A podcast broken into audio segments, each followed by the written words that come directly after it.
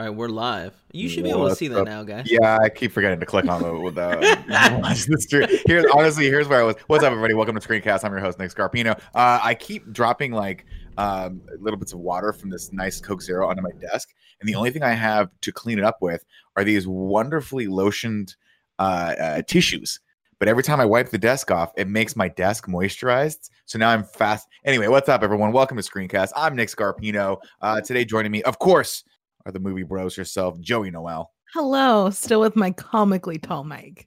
I love it. It's rose gold and beautiful. Thank you. And I like how you've matched sort of like the robe back there, whatever you have, to the rose oh, gold motif. It is lovely. Uh, of course, also joining us today is Kevin the Big Dog Coello. Oh, oh. There it is. Uh, hold on, I'm gonna click off this little uh, thing here. Lots of fun news today, guys, and we're actually gonna do a little fun uh, and something else a little fun. We're bringing back a big topic uh, at the end of the show. Blessing is going to be joining us, uh, joining me rather, to talk about Psych 2 Lassie Comes Home. Here's how it worked out. I was uh, we were on the production call last week, and I was like, just randomly threw a hail mary out. I was like, "Does anyone like Psych?" And Joey and Kevin were like, nerd. But no, I, I, responded that I I've seen the first like three seasons and that I yeah I do like it, but I'm not caught up. That's okay. Uh, I mean, honestly, on this movie, you don't need to be caught up. But Blessing blew me away. He was like, "Dude, I've watched the uh, the show like twice through, and I've watched all the movies, and I'm." And he was like, "I'm excited for Lassie come home," and I was like, "Well, obviously, you're in my boat where we're excited for it, but the second we don't." See any promotional thing for it. We totally forgot about it because guess what? The movie's out. I watched it two weeks ago. I watched it again last night. Blessing watched it last night. Uh, so we're going to talk about it a little bit and obviously probably just de evolve into a discussion about psych. That's at the tail end of the show. If you're watching this, you came for this. If that's the headline, you can fast forward to that. We'll put the time code down below. Uh, before that, of course, we're going to get to some news and uh, some stuff we've been watching and the Nick list. We're getting to your suggestions, our suggestions, what we thought of last week's Nick lists. We're just basically reviewing a lot of movies on this show. And guess what? I freaking love it. Of course, this week's episode is brought to you by kindafunny.com slash store, where you can get this hat and all sorts of, I think you might be able to get this shirt also still on it. This is the cool Greg I am the night shirt. I love it. It freaks people out when you wear it at a bank, uh, which I discovered this morning. Uh, and wait, why?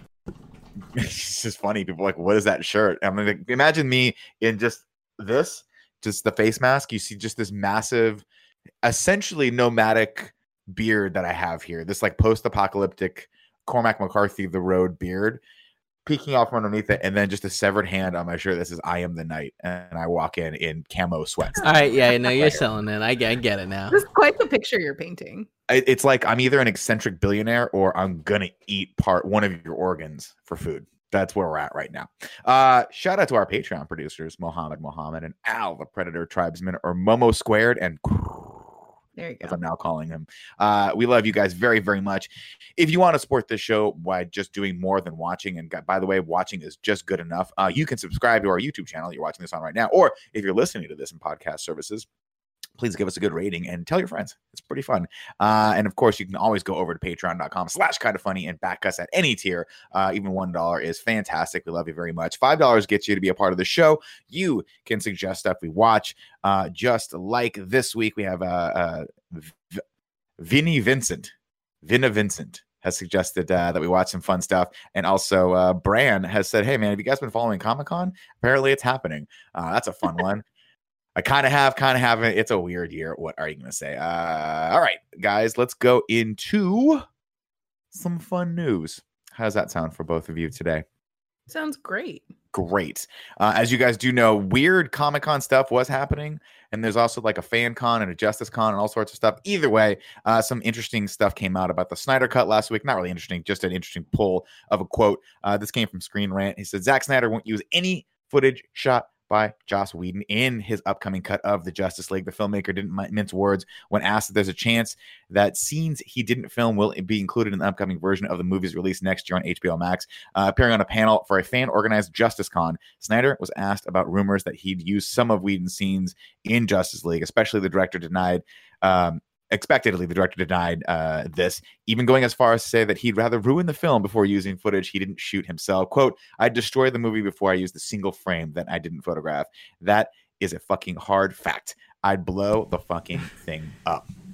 Hard enough. I, you know what's funny? Real like, aggressive I, shit is what's going I on. Get there. It. I get it. I get it. Like you, fi- you finished principal photography for all intents and purposes. He was, I, assuming, I'm assuming if everything that I was correct, that he finished the the actual photography and was uh, had to exit the exit the production during post. So imagine you shoot something you think you, you think is going to be one way, and then people are like, no, no, no, we're bringing someone in and he's going to completely redo your work. I'd be pissed too. I would be completely pissed. I get it. Um, of course, the movie's going to be set to be a two hour and 14 minute runtime right now. We'll see if that changes at all, and we'll see how they release on HBO Max. But I'm, I'll be honest with you right now, I'm fascinated by this. I, I I have been following the story obviously cursory since since the dropping of it, and it's fun to make fun of, obviously. Um, but but seeing how fired up he is about this and and realizing that this is going to be just a completely different thing i am i'm absolutely fascinated and i gotta be honest with you kev i've t- i've bought the ticket i'm taking the ride i i can't Oh, I mean, the- I, again, we do not have a choice. We are watching this because We're of work. watching the shit out Yeah. of this all three hours and 46 minutes or how, how, how, how many hours is 214 what does that break down to three hours and some change Yeah. Wait, what did you say? Oh, Three fourteen? No, my God, Jesus, that's not 214 right. 214 Okay, 214 okay, two fourteen. 214. Yeah, three hours Was that and forty-four by six? minutes. that's a lot of that's a lot of batman i'm in let's go Unnecessary amount of Batman. I don't Yeah, think, by the way, I don't think this is anything we didn't know before, by the way. But Yeah. No, just so interesting to hear him be so like blunt about how he feels about everything because I feel like he's been pretty cagey. yeah. Well, what I'm least from fascinated by I've to see, I read this story originally wrong. I thought he was not going to use anything that was released in theaters. That's incorrect, Oh. obviously. Uh, Yeah. Joss Whedon had some footage that he had shot before, presumably. So I, I was like, "Holy shit, this is going to be we, like every every single frame in this movie is something we hadn't seen before." That's that I was wrong about that because I think I talked about that on the podcast yesterday. I misread the story. Evidently, he's just being like, "I know I'm just going to use only the stuff that I shot," uh, and which includes, I assume, any and all stuff they've had to do in post or reshoots, which um, I think they're doing. But then I read something else that said they're not doing any reshoots. But whatever. They got forty million dollars to spend on this bad boy. Let's get it done. Let's get it. Let's get let's get Superman into that into the uh, the dark charcoal Superman suit. Did you see the back to life. pictures? Yeah, it's fucking dope. Apparently there was footage, but I couldn't find it this morning. He showed like a 30 second teaser of him just in the suit. Yeah. And apparently there's He another goes to trailer like coming in August. Alfred, right, or something. Yeah. Yeah, Yeah, he's I in the that. back too. Hey, It- why the hell not? It didn't do much for it? me. I, I'm very It didn't curious do to much see. for me either. Yeah. I just But wish he this had is- long I also hair. know this is not my thing. Yeah. So to me, there's there's some there's a part of me now that has turned a corner on this, and there's a film purist part of me that goes, maybe we just need this for history. Like I just now want to like I'm kind of coming around to Snyder's side and being like, I I just I do want to see him, no matter what it ends up being, and I'm sure we'll have our our criticisms or maybe not, maybe we'll like it, who knows? Um, but I, I'm sure we'll have it'll be it'll be interesting to talk about either way it.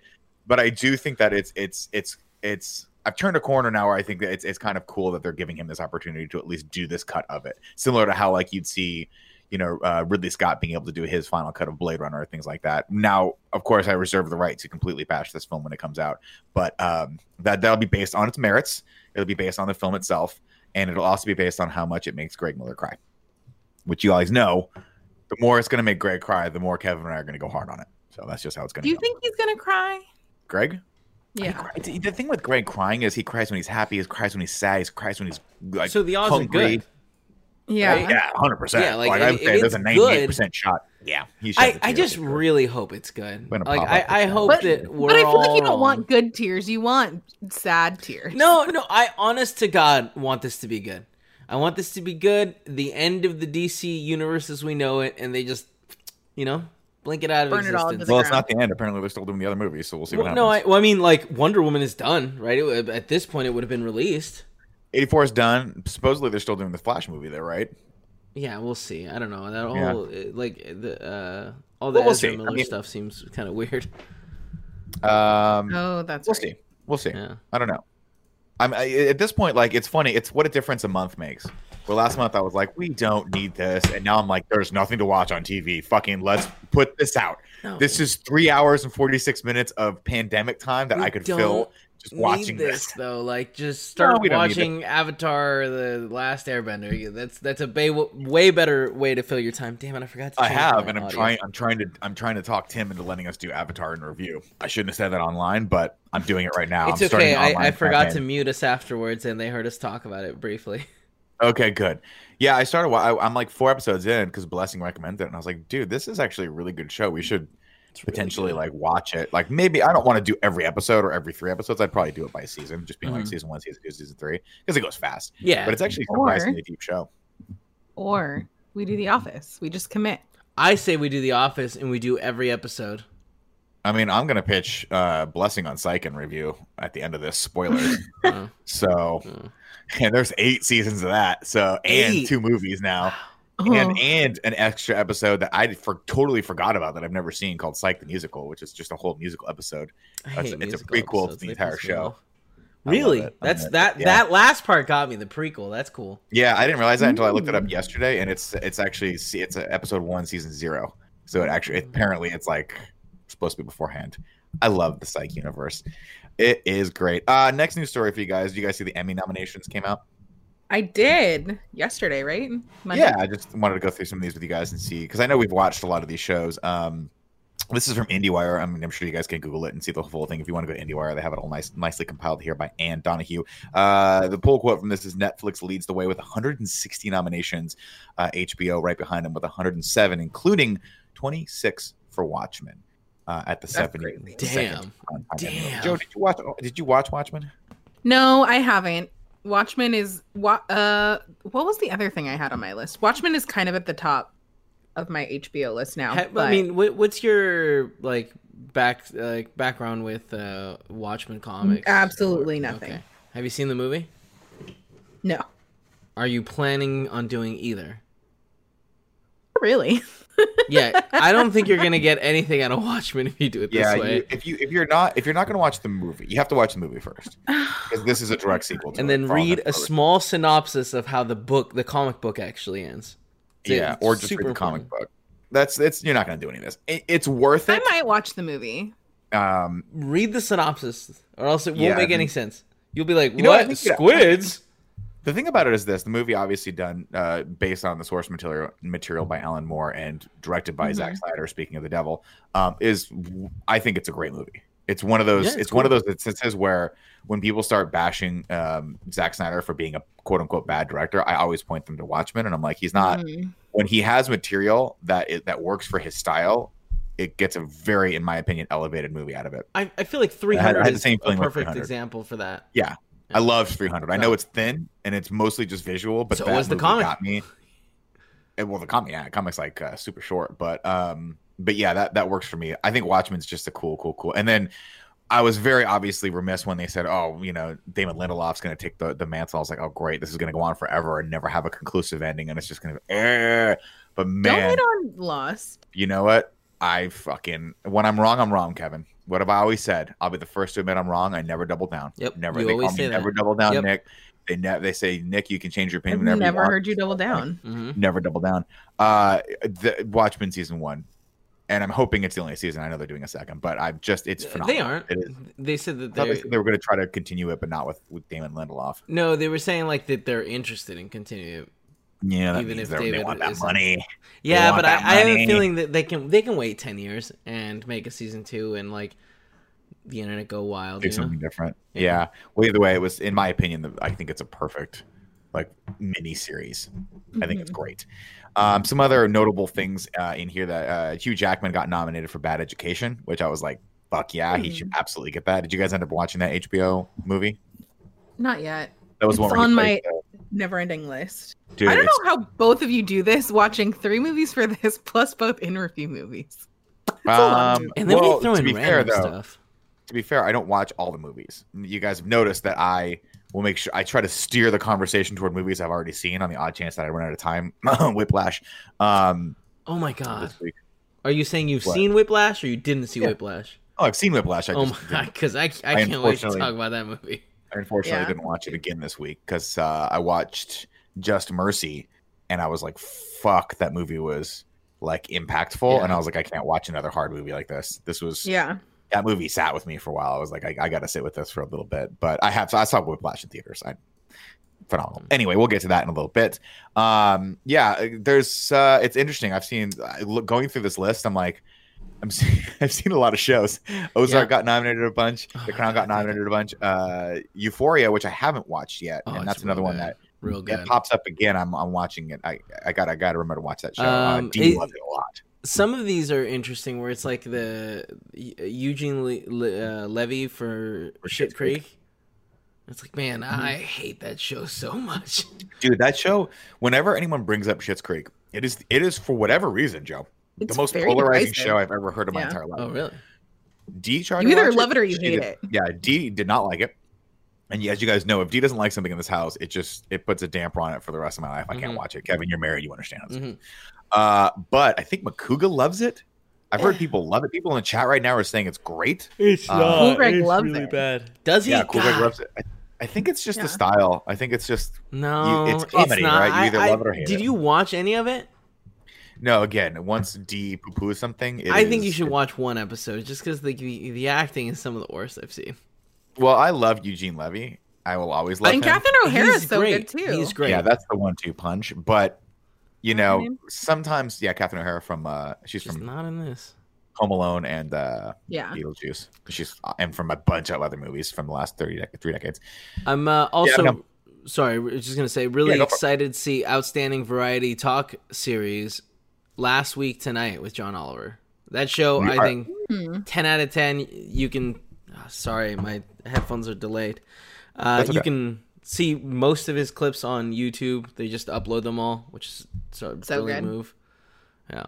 Yeah, I never. I generally don't watch it because on Sundays I'm like, I, I just don't want to relive the week's news. but I know he's brilliant. Well, Um, it's not The way that he goes into it though is really cool. Yeah, it's way it's more not it's closer to um Patriot Act of like, Yeah. hey, we're gonna dive deep onto one, One thing. topic and tell you all the things that they're not actually reporting on. Oh, okay.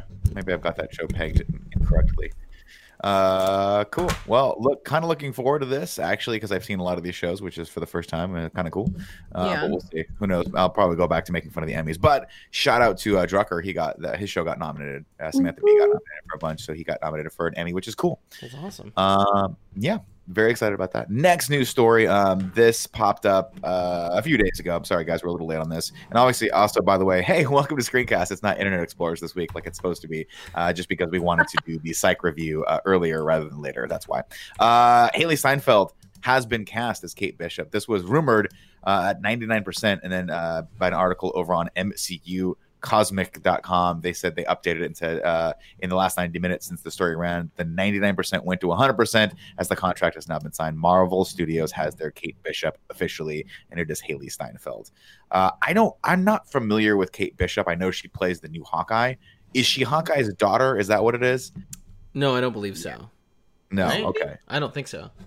I thought she was, but maybe I'm getting that confused with Haw- Haw- people's theories about the MCU movies. Blah, blah, blah, blah. Yeah, yeah but because because Hawkeye Hawkeye's last name isn't Bishop, right? no you're right No. Yeah. i don't know why i don't know where the fuck i got that from well either Uh, well, way no, I mean it's one of those things I where think it's they like were talking about look peop- alike, like or you know. The, with how uh Endgame starts. oh, right, with uh with his young daughter learning to shoot an arrow. people in the people in the chat are be like that site is not exactly known for the I- best news sources let me look that up again then I'm seeing I've that seen it's like on- heavily rumored. Mm-mm-mm. let's go to a more uh, this hasn't been If picked up this is by true, this is awesome. Tim talked about this at length, and Tim's He usually did? dialed in into the. uh he did but i'm not usually nine. so usually i'll see this oh screen rant has it picked up let's see that's May 9th, and that was a while back. Uh, well, let's we'll just mark this one in the rumor category until until the Hollywood Reporter or Screen Rant or some a, a slightly more venerable uh, website picks it up. But be cool either way. Hailee Steinfeld joining the MCU, I'm all for. Why the fuck not, as they say. Yeah, I think. I mean, she's obviously been like a fan favorite casting choice for this role for Yeah. a while, and now that I've seen a few more things with her in it, because like back when this had originally broken, I hadn't seen Bumblebee, and I was like, oh, okay, kind of get your vibe a little bit better. Because before, I only knew her from Pitch Perfect. I was like, Mm. this is a weird choice. um, No, but I think she's that she'd be really fun. So you got to go back and watch True Grit then, because that's the oh, I have that- seen She that. I just yeah, didn't realize the that movie was that- her. Eleven. So she, that's the movie that broke her. That's the one that was like basically the. It, I would kind of equate it to um, Natalie Portman in The Professional of just kind of like, for some reason, just knocking out of the fucking park with a very very cool movie and held her own with you know across from Jeff Bridges, Yeah. which is not easy, doing his best cowboy grit you know, uh, John Wayne reenactment. So uh, she did a great job, and she's a phenomenal actor, and that's gonna be good. Cool. Um, that was it for the the big news that I had right now. And by big news, I mean I didn't pull any more news stories. Chat. Let me know if there's anything we missed. Uh, that while- AMC thing is kind of crazy. Yeah, it's really I cool. saw you put that in there. Um, I didn't. I didn't read the full of it. I just got. I kind of glossed over all the theater news that happened. Joe, do you want to surmise it for us? Want to just I would summarize love it? to. They've pretty much just come to an agreement that they're shortening the window between like premium VOD um, and theater releases. So instead of normally it's like what three months before Yeah. you can get it digitally, now it's like three less than three weeks. Oh That's wow! that, how Universal long is that going to be going for? Is that like indefinite? Yeah, I don't. As far as I remember, there wasn't like a end date on Yeah. this, It but was 17 It- days, right? yeah, seventeen days. There That's we go. that's Uh, wild. That's That's so short. Yeah, I love Um, it. but, but I guess I it's- guess very interesting to see them come back to agreeing to this after being like, "Hey, by the way, we're not showing Universal movies because you guys uh just decided to release Trolls." Immediately. Yeah, I think it's. Ju- I think that must be just a sign of the times, right? Everyone. Let's Yeah. put it this way: everyone had a different mindset a month ago or two months ago when Trolls came out than they do now. Now everyone's being like, "Oh shit, we're all in this together. We got to figure out a way to make this work going forward." So it's good to see that that big theater chain. Uh, and it is a not getting caught up with that. multi-year agreement, I guess. So there is Okay. some sort of end date. I just didn't see it in the article. Yeah, my my guess is that they're gonna. I, I would guess they wouldn't want this to be forever because that really does cut into profits. When you know, like when you know that a movie's going to be available like thir- 17 days after it comes out of theaters, as opposed to like three months, then you're like, eh, maybe I'll stick. Maybe I won't go to theaters after all for it. Yeah, but I, I But feel it's the like studio has sorry. the option to capitalize on its new freedom with mid-budget fare. Da, da, da, da. If smaller movies perform better than expected, Universal can wait to put it on digital rental services. Yeah. So Cool. That'll be interesting. So that'll be Jurassic World, Fast and Furious, Halloween, Minions for the kiddos, stuff like that. Exciting. That's very exciting. I, I, well, yeah, very cool, very cool. Uh, now it's time to take a break, ladies and gentlemen, to tell you about our sponsor, kindafunny.com slash store is where you go to get all your cool, kind of funny stuff. Also, Tim wanted us to sponsor Kevin's Twitter feed. Please go find, go at, go, go to at kind of funny Kevin on Yeah. Twitter and follow him because apparently he's tweeting again and that makes the whole world happy. Apparently, Joe, how do you feel about tweeting that? I'm not tweeting again. Have you asked me how I'm feeling about it? Mhm. Sometimes I forget that Kevin is like back and forth with social media of like Yeah. Kevin will be gone for like weeks and then he pops back up. What I did not appreciate is that I woke up the other morning to a picture of a screen cap of Kevin's Instagram picture from my mom being I forget what she said, but I was like, I'm, why am I seeing this on every avenue Wait, I'm of sorry. my life? Was it the picture that I posted on Monday? Yep. Oh, you know I your forget what she was saying. your mom. Oh, I think she was talking about how Cecil was so big. Oh yeah, Cecil's growing big. Your mom uh, liked my picture that I posted today, which was a drawing of that said picture. And I, for a second, I was like, I didn't think about Joey's mom seeing that picture. I don't know. My mom's seen way weirder things that we've posted Sure. and talked about. So Yeah, here we Yeah, go. her her mom has been acquainted with me for a few years now, so I'm sure she understands. We run the gamut of weird shit that we put on the internet. yeah, but I feel But- like when I like when I post a picture of like in my underwear, I like Yeah. definitely was like, well, my mom's gonna see this. My in-laws are gonna see this, but I didn't think Joey's mom was gonna see this. You know? Yeah, that's a hard one. It's Yeah. when it's when see like because your mom, my mom called me yesterday and she was like, "I'm watching your um your review of the Prestige right now," and I was like, "Damn, you're going deep on kind of funny content Oh right my god, And she's like, "Yeah," she's like, "I'm basically gonna follow along." I started watching the Christopher Nolan movies, and I was like, "Dude, that's fucking awesome." that's But hilarious. my mom is, when I say crazy shit, my mom is just used to it. Wait, she's like, but, like, I was she like, hey- and that's how it is. Who are these RKG guys? Where is Kevin?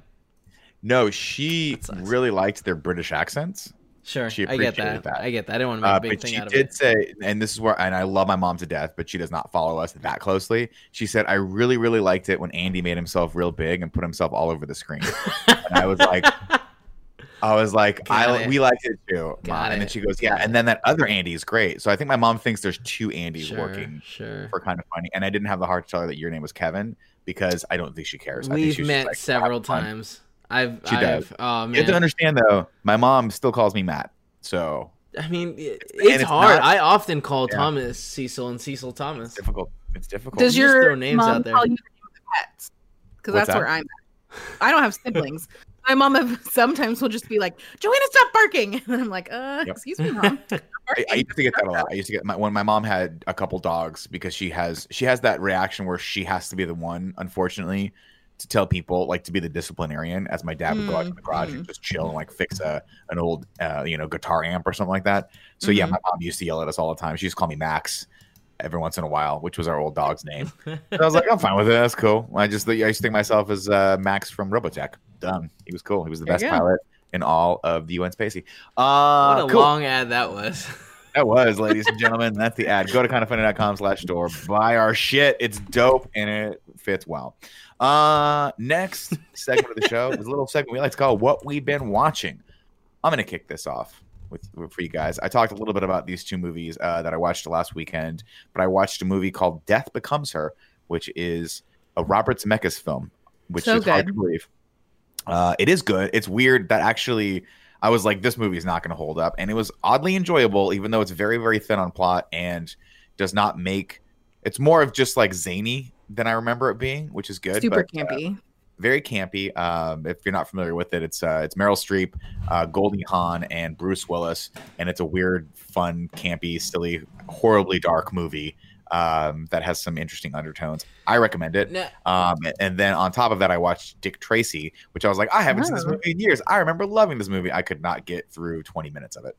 I was I was very very disappointed that the Dick Tracy movie doesn't hold up. While it's beautiful from a production standpoint and from like, and I think it should be taught as a masterclass of production design.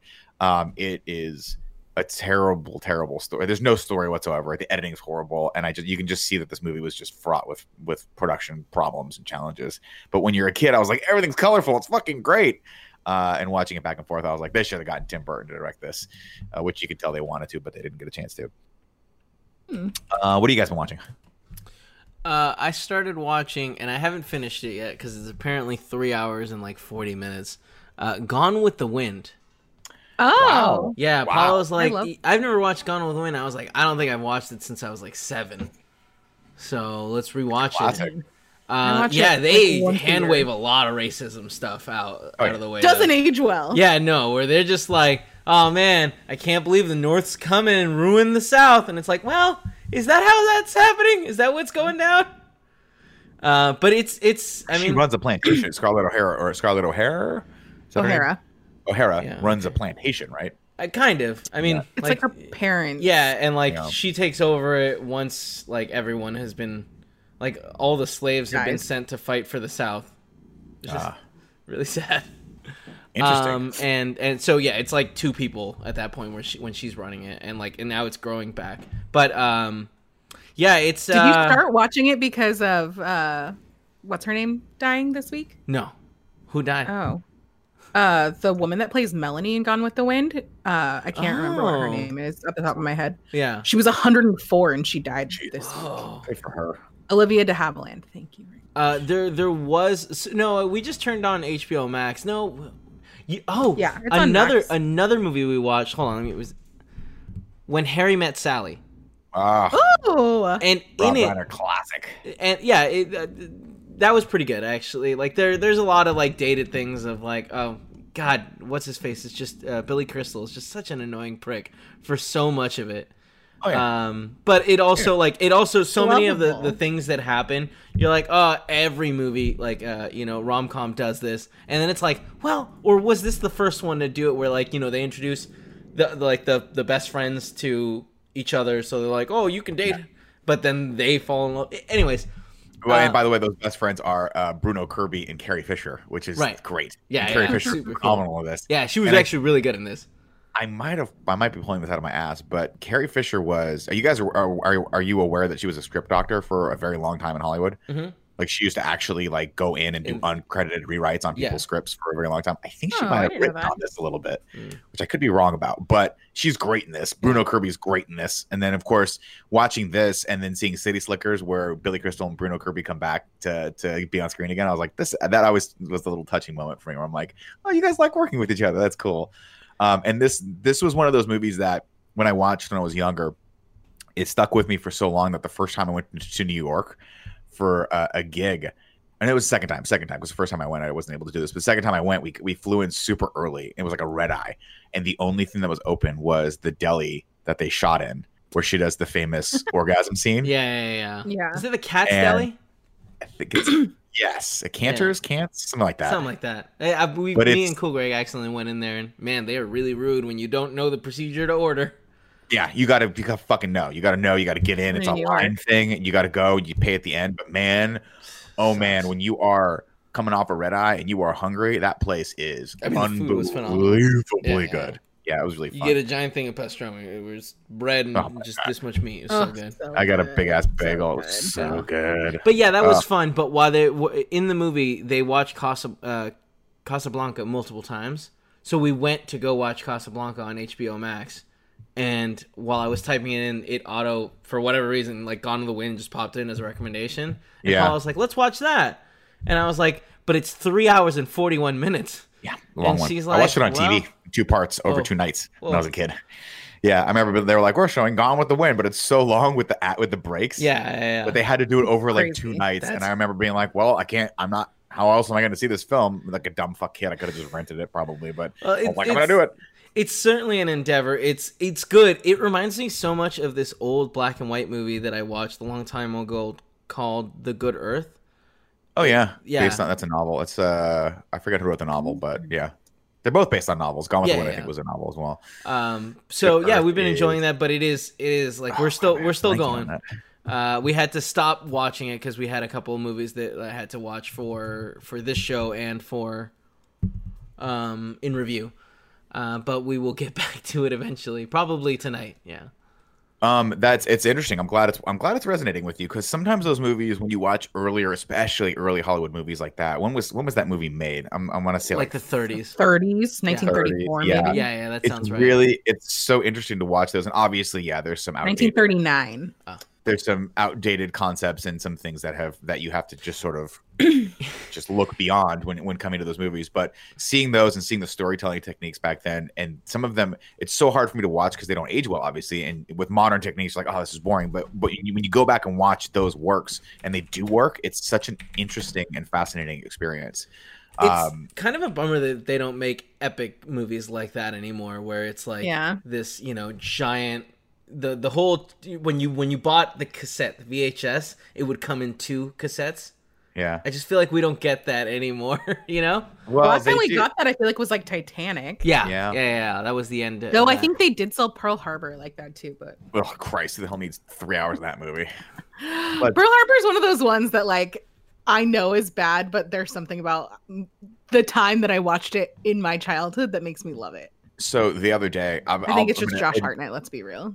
I, and Josh Hartnett, God bless him. I just put 40 Days and 40 Nights on my Netflix queue, and Dee was like, "Take that off. We don't need to watch that movie." I was like, "But I like Josh Hartnett and, and Shannyn Sossamon," and she's like, "Take it off. Take it off." Um, I have never seen Pearl Harbor until like a month ago. It was on HBO, and I turned it on and I watched 10 minutes of it, and I'm like, "Nope, I never need to watch this movie. I don't need to watch this at all. It's weird." So you still But haven't like- seen Pearl Harbor.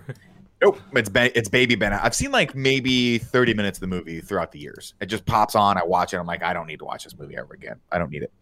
Um, another movie that I You- watched. well, can I sell you on it? Can I sell you on it if I tell you that baby Michael Shannon is in it? Baby Michael Shannon is in Groundhog Day. Are you? Have you guys seen That Groundhog can't Day? right. Obviously, They- but like that can't Not be in right. a those, long those time. are super far That was so apart. long ago. right? Michael Shannon. We- We're talking Michael Shannon from who was Zod in Superman, right? Yeah, yeah, yeah. is it, he plays one of the teenagers who gets married in in Groundhog Day. It's the one where he's like, "Oh my god, you got us monster truck tickets." I was like, "What the fuck? Are you kidding me?" That's Look like his second thing. His second. It was. IMDb I mean, he must have oh. been like nineteen or twenty when he did it. It was pretty crazy. I Okay, would- so Dee and I not so went on- baby. Dee and I went on uh, uh, on a tear of Groundhog Day like movies, and by tear I mean we watched Palm Springs, and they were like, "We should watch Groundhog Day." Man, it's fucking great. If you've never seen Groundhog Day, please watch Groundhog Day. I don't know It that if. I've, I've ever finished Groundhog's Day. I've It's definitely so seen. good. Like I know for a fact that I've seen a lot of it, but I don't know how it like I can't remember for the life of me right now how it ends. The last thing I remember is like when he goes on the like he kills himself a whole bunch of times. Maybe the train kills him. Yes. So it goes through. Um, it's actually kind of a very fascinating way they decided to um, structure it. So I was reading a bunch of the trivia about it, um, and Harold Ramis, when he was making it and when they were writing it, I- he was like, our kind of, I guess the approach to it was the five stages of grief, hmm and so you see that where it's like denial, anger, uh, negotiation. I forgot what the fourth one is, and then acceptance is the final one, and it actually plays out with that. So there's one point where he's just like, um, when he's trying to kill himself is obviously the midpoint. It's beautifully structured where he's like he's trying to kill himself over and over again, and then of course he tries to negotiate his way out of it by saving the homeless person who keeps dying over and over again, and then eventually when he accepts it, he becomes a better person and lives that that one perfect day, which is great. I don't want to spoil the ending for anyone like I just did, but um, it's it's very very really well made movie, and it's one of those randomly shockingly good. Seems like just a normal humdrum Bill Murray movie, um, but when you go back and watch it, like, man, there's so much heart in this. It's so beautifully directed. Andie MacDowell's great in it. Chris, uh, what's his name? Shit, the guy from Cabin Boy. Chris Elliott's fucking great in it too. The whole cast is great, and that's where Ned Ryerson comes from too. Ned, Ned Ryerson. I recommend it. Anyway, oh, uh, Ned Joe, Ryerson. That, that sorry. Well, we brought that up on uh, we brought that up on Memento the other day because the actor I forget the character actor's name plays Ned Ryerson and that he was in But Memento as well. he He's was the guy that also like- in Witches of Eastwick. He was the husband of the dude that, or of the girl that like is just being terrorized by these evil. no people. no, So they look very similar. Get That's Robert Jenkins, huh? who is the he's the dad and stepdads. They are both bald and they're both character. And he's in Cabin in the Woods. He plays one of the little Yep, back yep. room. And like I would have said that was still Ned. Ry- Got it. Okay. All right. Yeah. One's a little bit Different- thinner, dude. right? One's a little bit thinner. yeah, Robert Jenkins is a skosh thinner. Um, I think it's Richard Jenkins. Excuse me, not Robert Jenkins. I think it's Richard Jenkins. Um, he's also in a movie I just watched like a month ago, Fun with Dick and Jane, which is another Aw. surprisingly good, deep comedy um, that you would not think is. It just kind of came. That's Will but Arnett, that's- right? Not the one with uh, Adam Sandler playing his brother and sister. No, Fun with Dick and Jane is with um, Jim Téa Carrey? Leoni and Jim Oh. Carrey. Yeah. It's where they basically he works for Dino Clo or a, Dino, a, a giant corporation, and they make him the scapegoat, and then they, they go bankrupt, and he can't afford anything anymore. So he starts rob. They start basically Bonnie and Clyde robbing places, and it's Mm, hilarious. Okay. And it's really really sad, and it's kind of like a, a low key commentary on like corporate America and how it fucks over everyone. I digress. Joe, what you been on? Um, I haven't really watched a ton this week other than what we are supposed to watch for the show. Okay. But I did turn on Double Jeopardy with Ashley Judd. Fuck yes, you did. Now, so, so. I want you to know something, Joe. Here's Uh-huh. a fun inside joke, and Danielle's Okay. to kill me for saying this. Uh-huh. One of Danielle's favorite movies is a movie called The Bone Collector. And The Bone Okay. Collector does not star Ashley Judd. It stars Angelina Jolie and Denzel Washington. It's it's one of those cookie cutter dumbass thriller movies that you just it's Sunday, three o'clock, you throw it on, it's fun. But to Yeah. make fun of her, I always bring up, I'll be like, oh, look, it's anytime an Ashley Judd suspense thriller comes on, I'll bring it up, like, look, it's your favorite movie, Kiss the Girls or mm-hmm. Double Jeopardy or any of these things. And she hates it so much. But Kevin, as you know, being married, sometimes you just need a win, you know? Sometimes you just got to prove to them that, that, you know, maybe they made a mistake and that they should move on. Double Jeopardy's great. That's the one where she gets she gets tried for her husband's murder, and then it turns out Yeah, he faked on a his boat, She's like, then well, you can't. Yeah, She's in prison, and So- then she's like, it's real good. So, so then she becomes an actual murderer, right? or tries to. I can't remember how it ends, but I just yeah, remember I, I don't remember how it ends. I think it's worth. It's really. I mean, there's something about those like that late '90s like thriller movies that I really like. Between like this and um, Talented Mr. Ripley and like all of those vibe movies. Like I feel like that's a mood of movie that I'm in fairly often. Mhm. So this is the one that I picked this time. There you go. Um, by the way, the uh, in the chat, people are correcting us left and right. A couple correction corrections. One is that the actor we're looking for, his name is Stephen Tobolowsky. That's the guy's name that played Ned Ryerson. Um, I'm assuming we got the guy, the, the other guy wrong too. Uh, Oh, me see. Sounds like an opinion. You know what I mean? Mm, no, I got it right. Richard Jenkins. That's good. Okay, I nailed that one. Hey, um, two, I'm one for two here on this one. um, back to me another movie. Obviously, the movie that I watched last week and, and this week again is like 2 Lassie Come Home. Me and Blessing are going to talk about that in a little bit. But man, the other night I was watching this. Uh, fuck, what did I watch? I watched a movie that was not good. And then I watched, I was like, I'll just keep going down this rabbit hole. And I watched Observe and Report Ooh. on on Netflix. Oh, joey's gone. gone. That's it. Yep. She's had enough. Yep, that was it. Uh, She has uh, you watched enough. a movie that, that was not good. No, I watched the movie. Oh, I watched Dinner for Schmucks. Oh right, and right, it was right, right, such yeah. a fucked up, weird movie that I was like, I don't. oh, I was in a very weird mood after that. There was now, granted, oh, so Jennifer Schmuck- cringy. very cringy. but like not uh, worth watching, cringy, right? No, No, it's like really not. uncomfortable. Yeah. Yeah, like it. because it's it's one of those where, you know, Steve Carell and and Paul Rudd, God bless him. I mean, it's got a great cast. It's just a lot of. It's just a lot, and it's one of those movies that you basically are. You have a main character that is that you just make fun of the entire time, and it gets really malicious, and you just start thinking to yourself, "Man, am I to blame for this? Because I am supporting this movie by watching." it." And then you go, no, no. I think the filmmakers. I think the filmmakers are to blame for No, this I one. feel like in small part you are. There's moments of brilliance in this movie. I'm not going to say that there aren't moments where Steve Carell. I mean, Steve Carell and Paul Rudd. yeah, they're so great If actors. they miss nine out of ten times, that tenth time they're going to fucking hit it. And there's great moments with Zach Galifianakis where he plays this another crazy character in this. Uh, but the basic concept of the movie is really fucked up, which is that you know, in order to get a uh, a promotion at his work, he Paul Rudd has to bring a idiot to a, a dinner party, unbeknownst to the idiot, and they can all just all the corporate shill assholes are going to make fun of these people. And I just never like movies It's like so that. fucked up. Yeah like just the premise of it.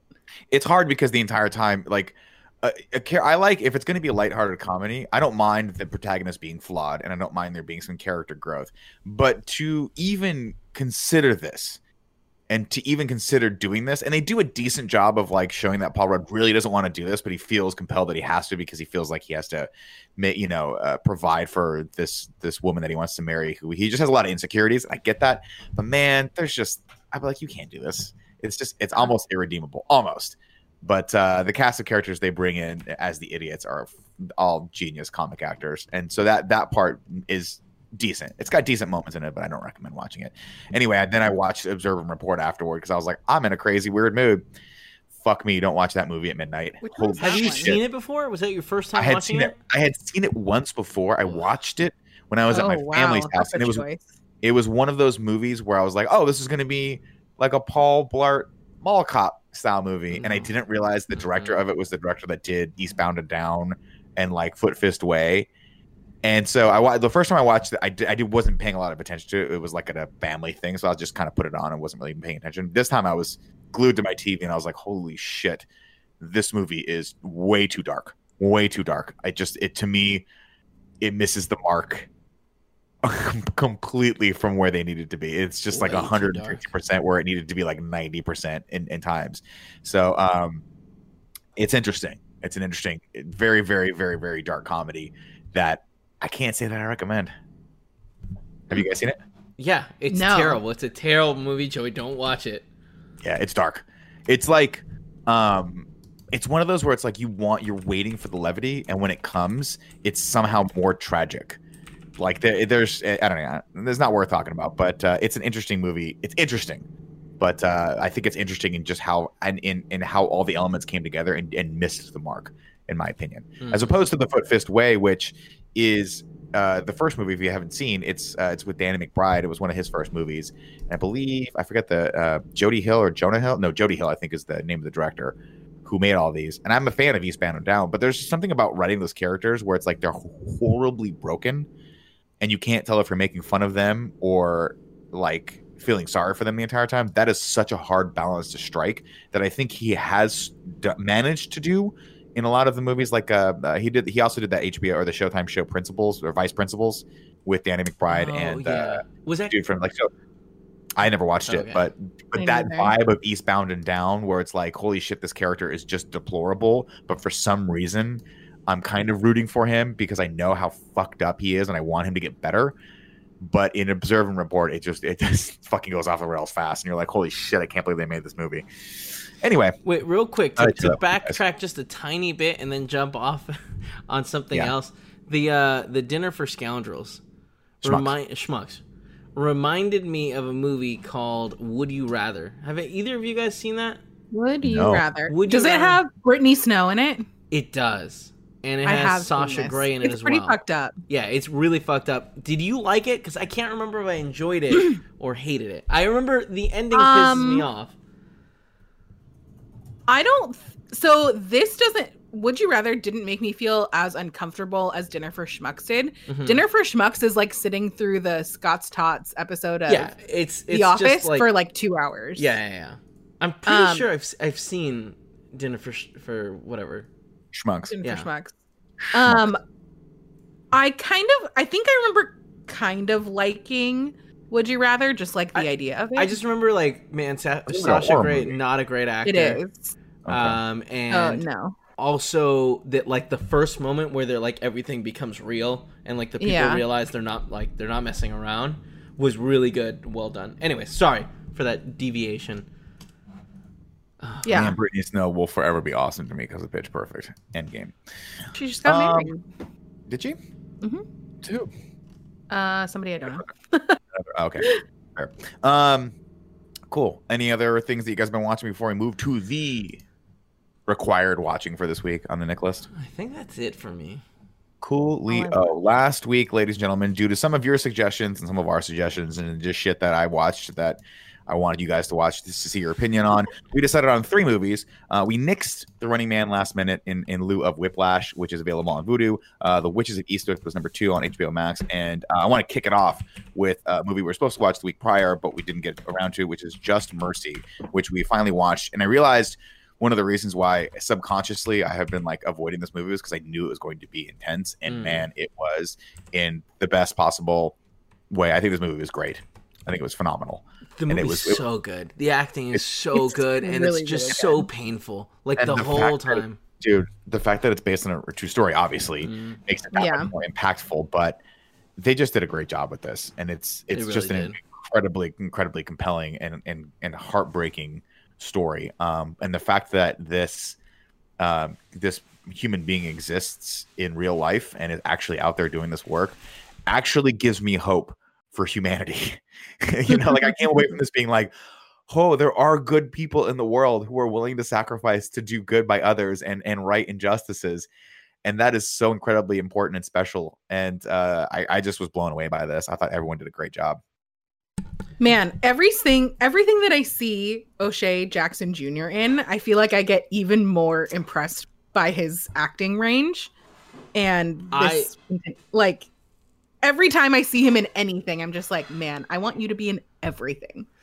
I'm really happy I they showed the, us the moment of like uh, him like getting out of jail right at the end. Yeah. yeah. yeah, and it's totally. just like, oh, thank God.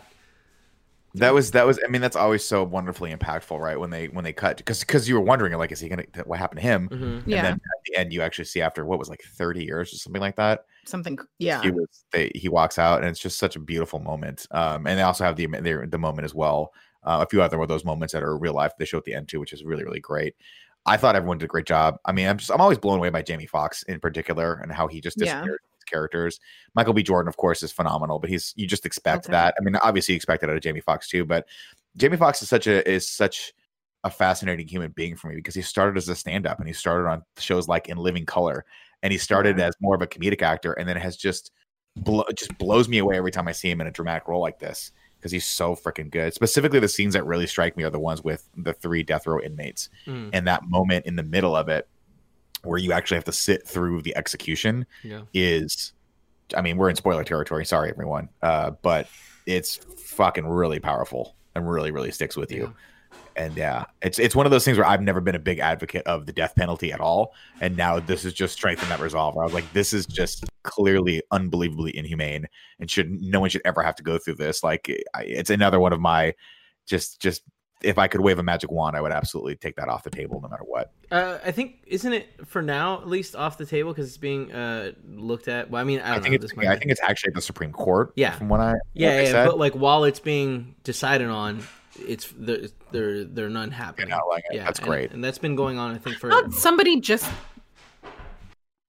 was executed in like Texas or something, but maybe I'm Well, I know it's it's state by state. Obviously, I don't think we have the death penalty in California, uh, right?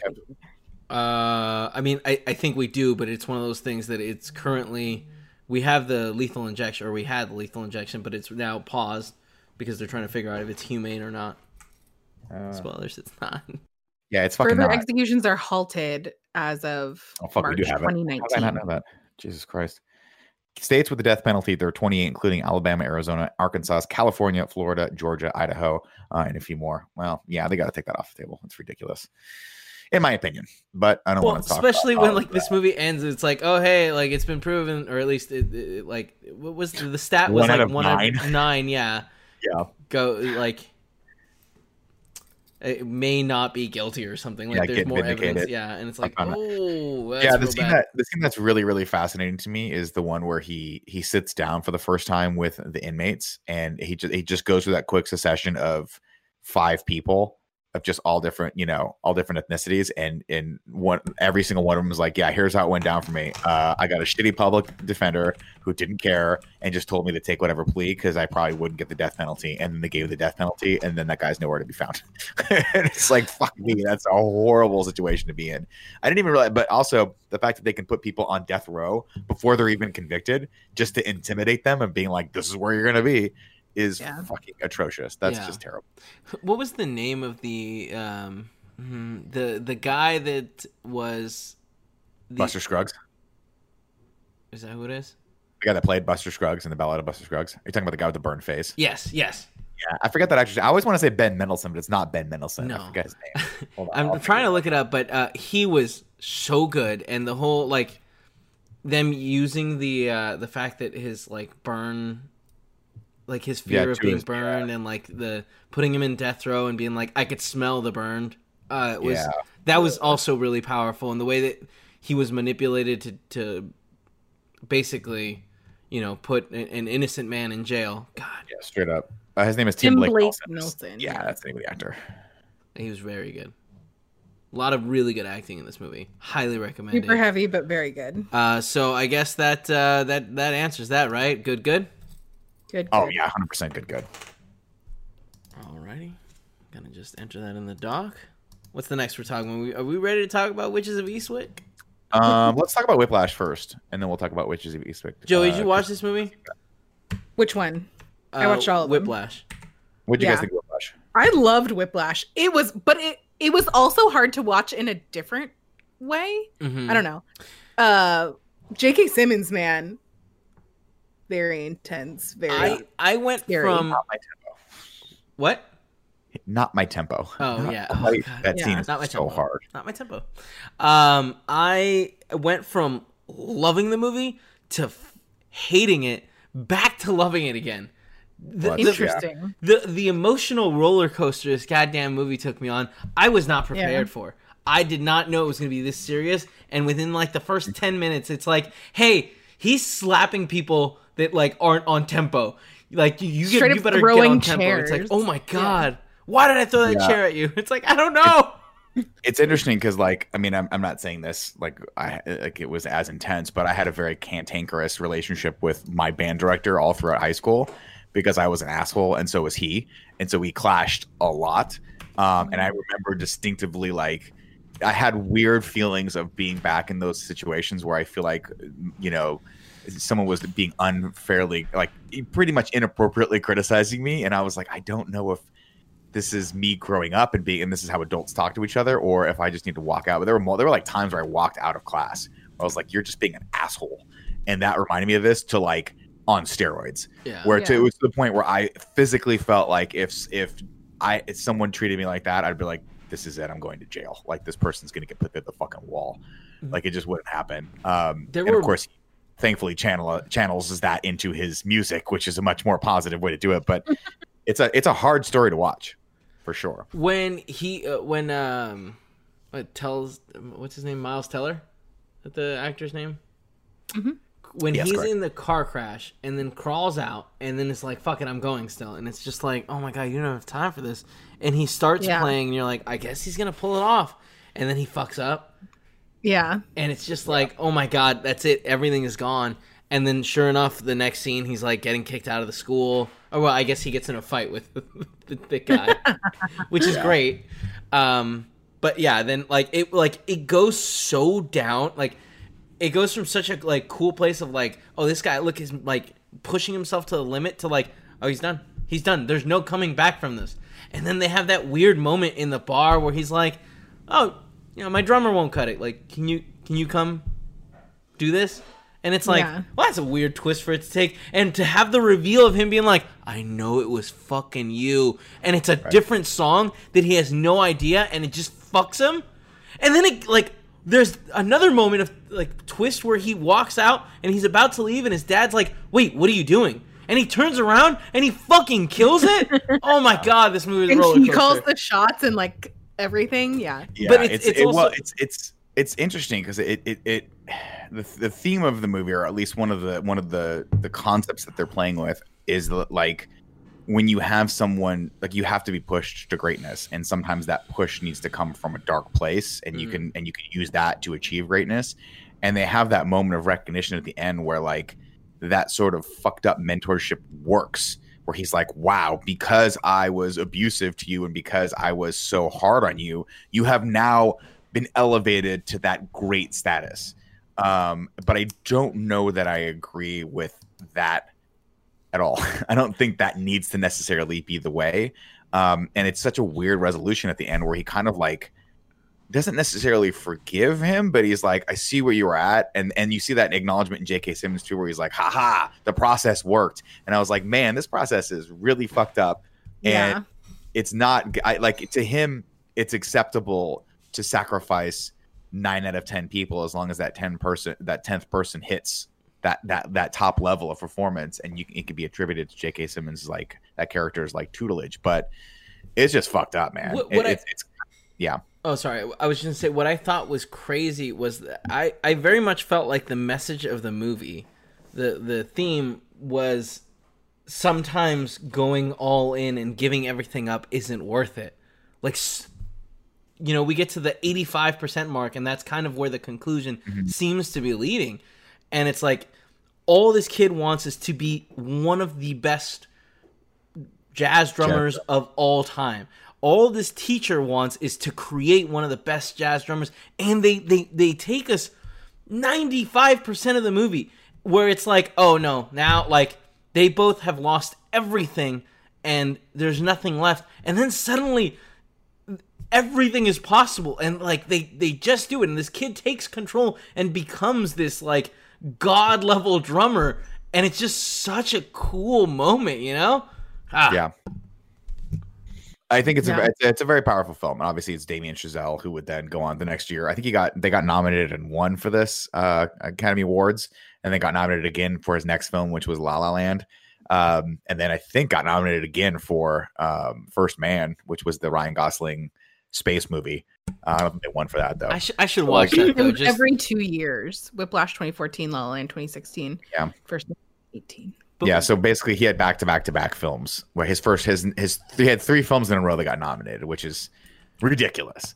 But Really you know, he's a phenomenal filmmaker. What are you going to do? And fix and picks great people to work with. has anyone which is Ryan Gosling. has anyone seen uh last man or first, First man First Man. Yeah, it's great. I have not. okay It's great. Like it won. For. I think it won for best editing or best cinematography, and it should have if it didn't because the movie is um the movie is put together in a way where it feels like you're watching um home movie footage from that era but Yeah. and when i say that it sounds horrible but yeah, it's not like It's 16 actually- miller like yeah but it it feels like it, like you're stepping back into nostalgia and and, and, and, and like this sort of fever dream of a moment um and then it's it's punctuated with very harsh realities of sort of who that who he was and and and how his family reacted to what he was trying to do but it's a beautiful movie i thought it was great it's it's very much experiential though where you're it's not obviously much on plot because it's just kind of a retelling of the of the events through a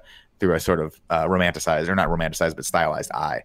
It's very. I, I was blown away by it. I loved it. I thought the cinematography was fucking phenomenal. i might check that out i'm gonna put that on my All right. list. Lastly, we have the Witches of Eastwick. Now, had either of you guys seen this movie prior to this to going into this? No. i have I watched Had it when I I was a little kid, very young. Joey, let's Joey, let's start with you. What was your read on the Witches of Eastwick? I definitely thought it was going to be like campier and a little bit Yeah. more fun. Dark, huh? And it ends up being like way more serious than I was expecting. yeah, and I I, mean, maybe serious isn't even the word. It's just not as funny as I was expecting. I thought I was expecting them to have way more fun with it, but I'm like, oh no, they're just like all weirdly in love with Jack Nicholson, I would which say I don't really buy.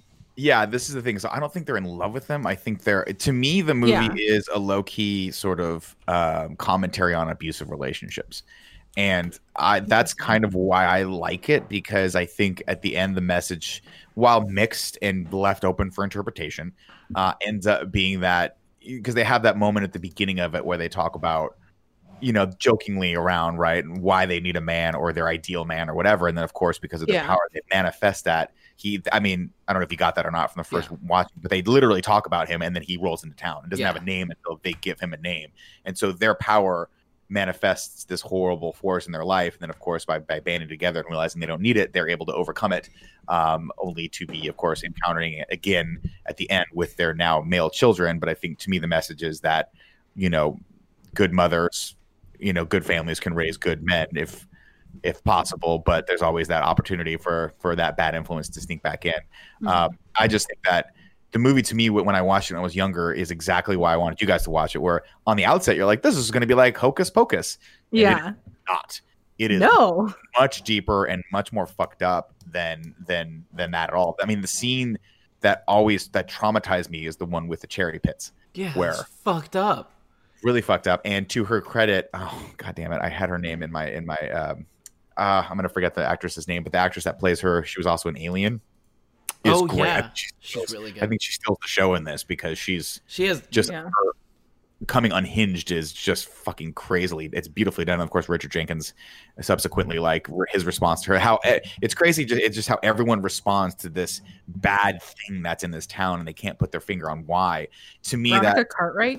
thank you veronica cartwright to me that's why the movie is so powerful and i think i read one review of it that stated you know obviously like this movie could be viewed as from a lot of different ways and i think it's open to interpretation as well but i think it could be viewed as, as a fairly s- strong feminist film in that they were saying like oh well you know these women don't realize that this is happening and they let this guy into their life. And i'm like but the, the reviewer was basically like isn't that how it happens? Like sometimes you don't realize it until it's too late and it's very very difficult to get out of those things. And i think to me that was why the movie worked um, and I also think that it's just some of the some of the performances that Cher specifically turns in are I think are great. That so good. monologue she has, where which by the way is a classic monologue, where he's trying to get her to have sex with him and just using the worst, you know, the Yeah. worst charm possible. Which by the way, it's like I don't, I some of this stuff doesn't work for me, like Jack Nicholson being sexy and like saying some yeah, of the stuff it ha- it hasn't aged well. And like I It does not age well. watching Um, it with but I think her monologue in that moment is is just so classic Cher, where she's like, "No, you're fucking gross.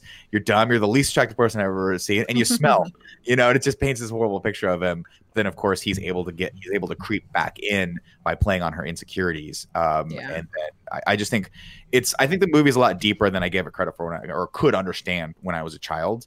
And obviously, there's a lot of stuff that does not age well in it, um, and that's unfortunate. But I think overall, I think it's shot beautifully. I think the music's gorgeous, um, and I think Yeah. the, the actresses, the lead actresses in it, do a great job of having that character transformation and, and then having the realization that they need to break from this power, this this thing that's that's basically a cancer in their lives.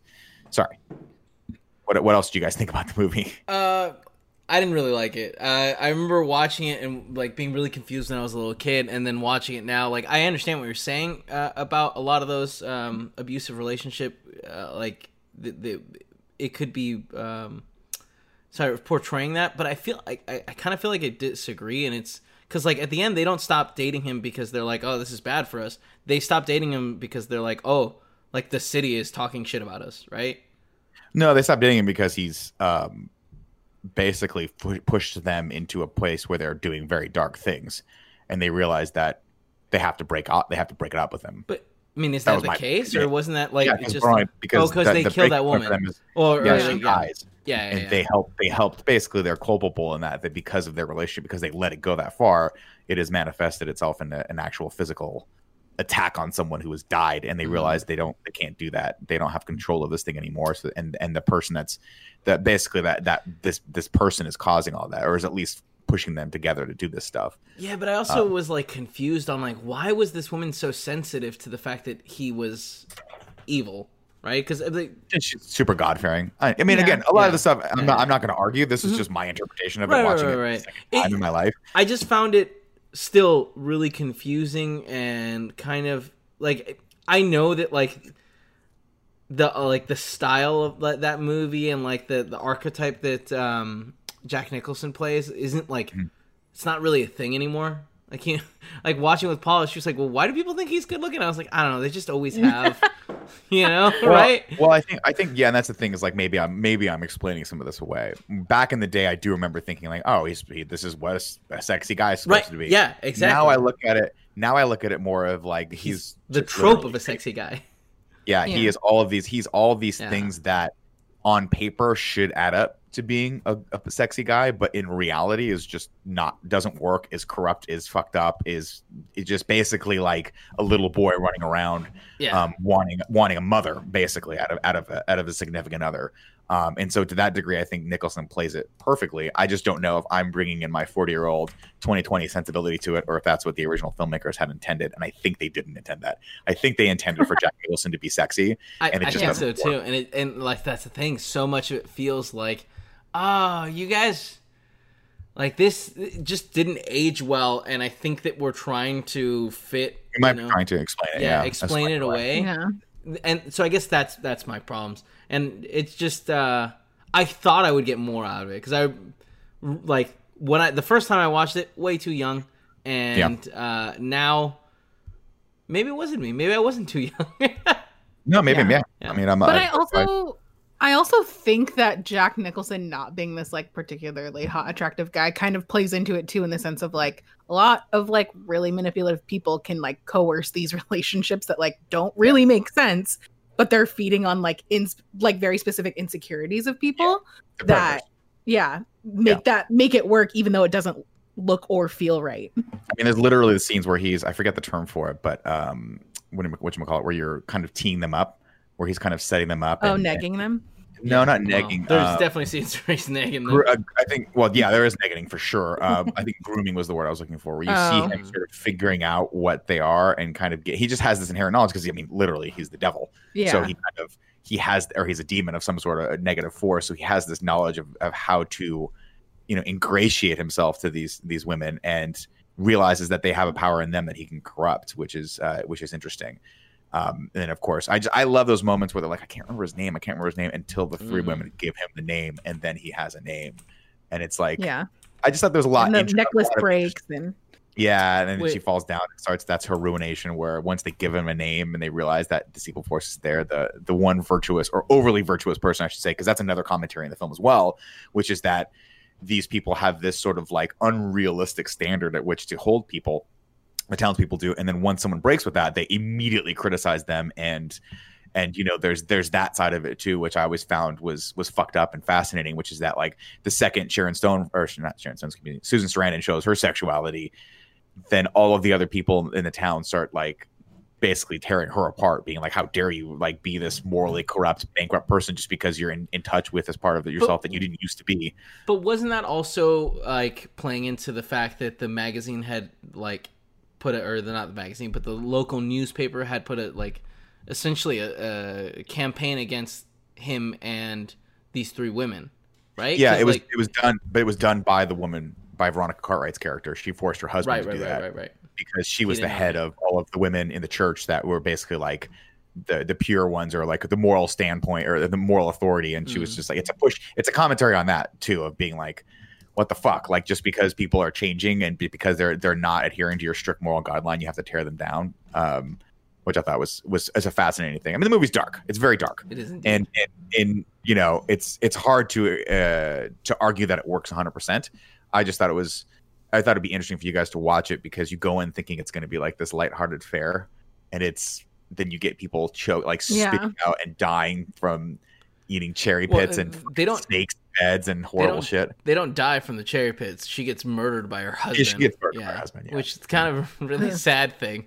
But It's really sad. yeah, uh, it was interesting also to see the actor that played Lurch as uh, what was it? Yeah. Fidel. Yeah, as the yeah Fidel. Yeah. that was that was the call. Yeah. yeah, yeah, yeah. Anyway, all right, where do we want to rank this bad boy? Sounds like you guys just did not like it at all. No, no. Honestly, the more that I talk about it, the more I kind of like it. okay. It's, Though I it's- don't know that I actually. I don't.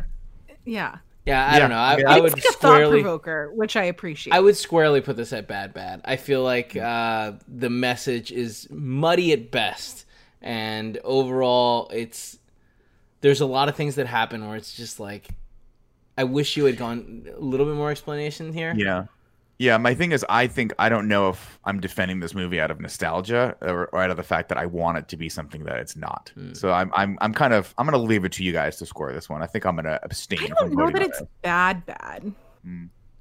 I mean, I think it I- might be I- good, bad. I could say some of the acting is very good. I mean, Jack Nicholson is a phenomenal actor, even though this role that he plays is grimy and very gross a lot of the time. And then hmm. the, the three girls are so good, Yeah. but I don't know. I think that's just- the thing. I- I- From a technical standpoint, I love the way the film looks. Sure. I love how it's Yeah. directed. I love the acting choices in it. I love the music choices in it. It's just, I think the movie's at odds with itself, and I think it doesn't age well because there's a lot of scenes in this that you that were acceptable in the 80s that you would just there's just no fucking way Can't get away a with now. filmmaker would have a, a male lead talk to female leads like he does in this, even if he is the literal devil, um, and rightfully so. So it's just it's hard for me to look back and be like, how do we score this one? Because I enjoyed watching it again from just an analytical standpoint, but I don't know that I necessarily want to recommend this for other people to Mm. watch unless they're willing to kind of pick it apart like we have. yeah, I, ju- I How about just. Bad Bad? I- yeah, I'm, I'm saying bad, bad. Okay, Joe. Yeah. I mean, I'm not like strongly on. Kevin has like a strong opinion on it, and I don't. So I'm fine with putting it in bad, bad. Because I, I mean, now, I, I, yeah, I guess liking talking about a movie doesn't mean that the movie's necessarily good. Yeah, I mean, I think it's interesting. To, I- I think exactly that's a perfect way to put it. Why I, I, this is one of those where you watch and you're like, wow, there's a lot decompressed here. But at the end of the day, do we think it's a good movie? No. Do I like watching it because it's nostalgic and fascinating, kind of a time capsule for people's opinions and how things were made? Sure. Yeah. But yeah, I don't think that's not. It's not necessarily something I'd be like, you guys have to watch this. And I might have been overly positive about it last week, but after having a little time to think about it, and and it, I think it resonates low with me on a negative tone. So there we go. Real quick, Um, which is really sure. interesting because right now, like we're still uh, maybe a little bit more half halfway than halfway done. Sorry, uh, uh, with Gone with the Wind, which is in a similar way. Like the message was just thinking that. is yeah. cloudy, but the movie itself is well made and like very clear and it's like you're Yeah. following this journey that like you can see the way the character is evolving and changing and what she's doing and all of it kind of progresses in a way that that uh you know makes like ignoring the fact of that like oh all these people in the way we see them now are kind of like bad people and the, like the majestic south is not that majestic you know I mean, it's, Yeah. it's interesting you watching this movie against the backdrop of them like tearing down Confederate Oh, flags yeah, and yeah, yeah. across America, Yeah. and, and and and having for a, for the first time in, in probably our country's history a real conversation about what those what that imagery means and why it was put up in the first place. right Um, it's it's fascinating. It, it is it's odd, and that's a bigger conversation for a different day. Obviously, like how do you judge an older movie? Mhm. because there are scenes in Witches of Eastwick that I'm just like, wow, these are. When I was a kid, maybe I was like, oh, this is fucking hilarious that he's talking to her like that. But now as an adult, I'd be like, if I heard someone speak to another person like that, I would, I would be like, this would make that would infuriate me. But I don't know, you know, it's that it's, It's- that concept of the new term outdated attitudes, where that's what they're saying of like that's how they're labeling films now, being like, this is a movie, it was good for its time, but it has some shit in it Yeah. that's just doesn't work anymore it's interesting standards. Gone with the Wind started with about a uh, maybe like a ten or twelve minute video of I, I'm not sure who the the person was, but someone breaking it down, being like, "Hey, just so you know, like this movie came out in 1931 was the like kind of like a history lesson of the movie Yeah. and of the era that it came out and what it meant through time, and that like a lot of messages will be lost, like you know, are are going to be a little different when you watch it now." And Right. when we were watching we uh, Witches of Eastwick, Paula was like, "I wish that we hadn't gotten a little explanation like that." Because she was like, "I don't know, is Jack Nicholson supposed to be hot?" And I was like, "I I think that for the time, like he was one of those guys that like people thought were really hot, right? I mean, he's been I in know. I mean, I for- know what- he was. in like he was leading Chinatown, like a long. 'cause Yeah, but he he's was been an actor he was for a while. Yeah, but he was always. I mean, I don't know. I, I mean, I was like in my young. He's you know, I was like ten years old by the time the '80s came out. But he was always known more for his acting chops than he was Yeah. for his look. But he know, was so also he- like, wasn't he always in like sexually provocative movies? There's the other movie, the the doorman always rings. No, what's it called? The, post, the, The postman Postman. always. No, I don't remember him being in that. He was in One Flew Over the Cuckoo's Nest, which was a movie about him being in an insane asylum. He Right. won an Academy Award for that. He was nominated for Chinatown. Chinatown was a noir film that had to do with a lot of taboo subjects, not the least of which was incest. Um, so, but he always picked just projects that were just really, really fascinating movies from like writing and thematic standpoint. He was never in like blockbuster big movies until like later he started doing some fluff shit, and then of course started did like as good as it gets and things like that in his later years. as good years. as it gets is phenomenal. All right, so Yeah, slow down. Has slow down. acting. Yeah, I don't remember him. He, I don't. He, Jack Nicholson was never was never a sex symbol. So Are you sure? Yeah. Yeah. Uh, yeah, I don't. I don't remember him ever being touted as that because he is in the was always, postman like, always knocks, or the postman always rings twice. But I don't have like, I don't know why I brought that movie up. It, Yeah. No, it's a steamy affair. Okay, all right, yeah, it's a it's. Oh yeah, it. no, that's about someone like creeping in, creeping, creeping, better creep. All right, uh, we're going long on this, and I do want to touch base with Blessing on Psych. What do we want to pick for next week? We have a couple suggestions over on Patreon. Someone suggests, uh, let's see, Jeff the Maverick says, so a suggestion for the Nick List that I would like you guys to really think you guys would enjoy is Big Time Adolescence. It's on Hulu and has Pete Davidson. Also, if you guys need a show to watch, Outer Banks is a cool show. It just got renewed for season two, and it is about a group of outcast kids going after a ship that shipwrecked with 400 mile, uh, million worth of gold on it. It's pretty tense. I couldn't stop watching it. Super hyped for season two. Oh, interesting. Um, let's see. Vinny Vincent says, since Whiplash went on Nick's the Nick List this week, let's put uh, uh on Damien Chazelle's other big one, La La Land. What say you on that? I don't know. I can't watch that movie. We know that's gonna land in good. Good. We all love that movie. know. I, I know. I, I, what's the? I'd want to watch First Man before watching that again.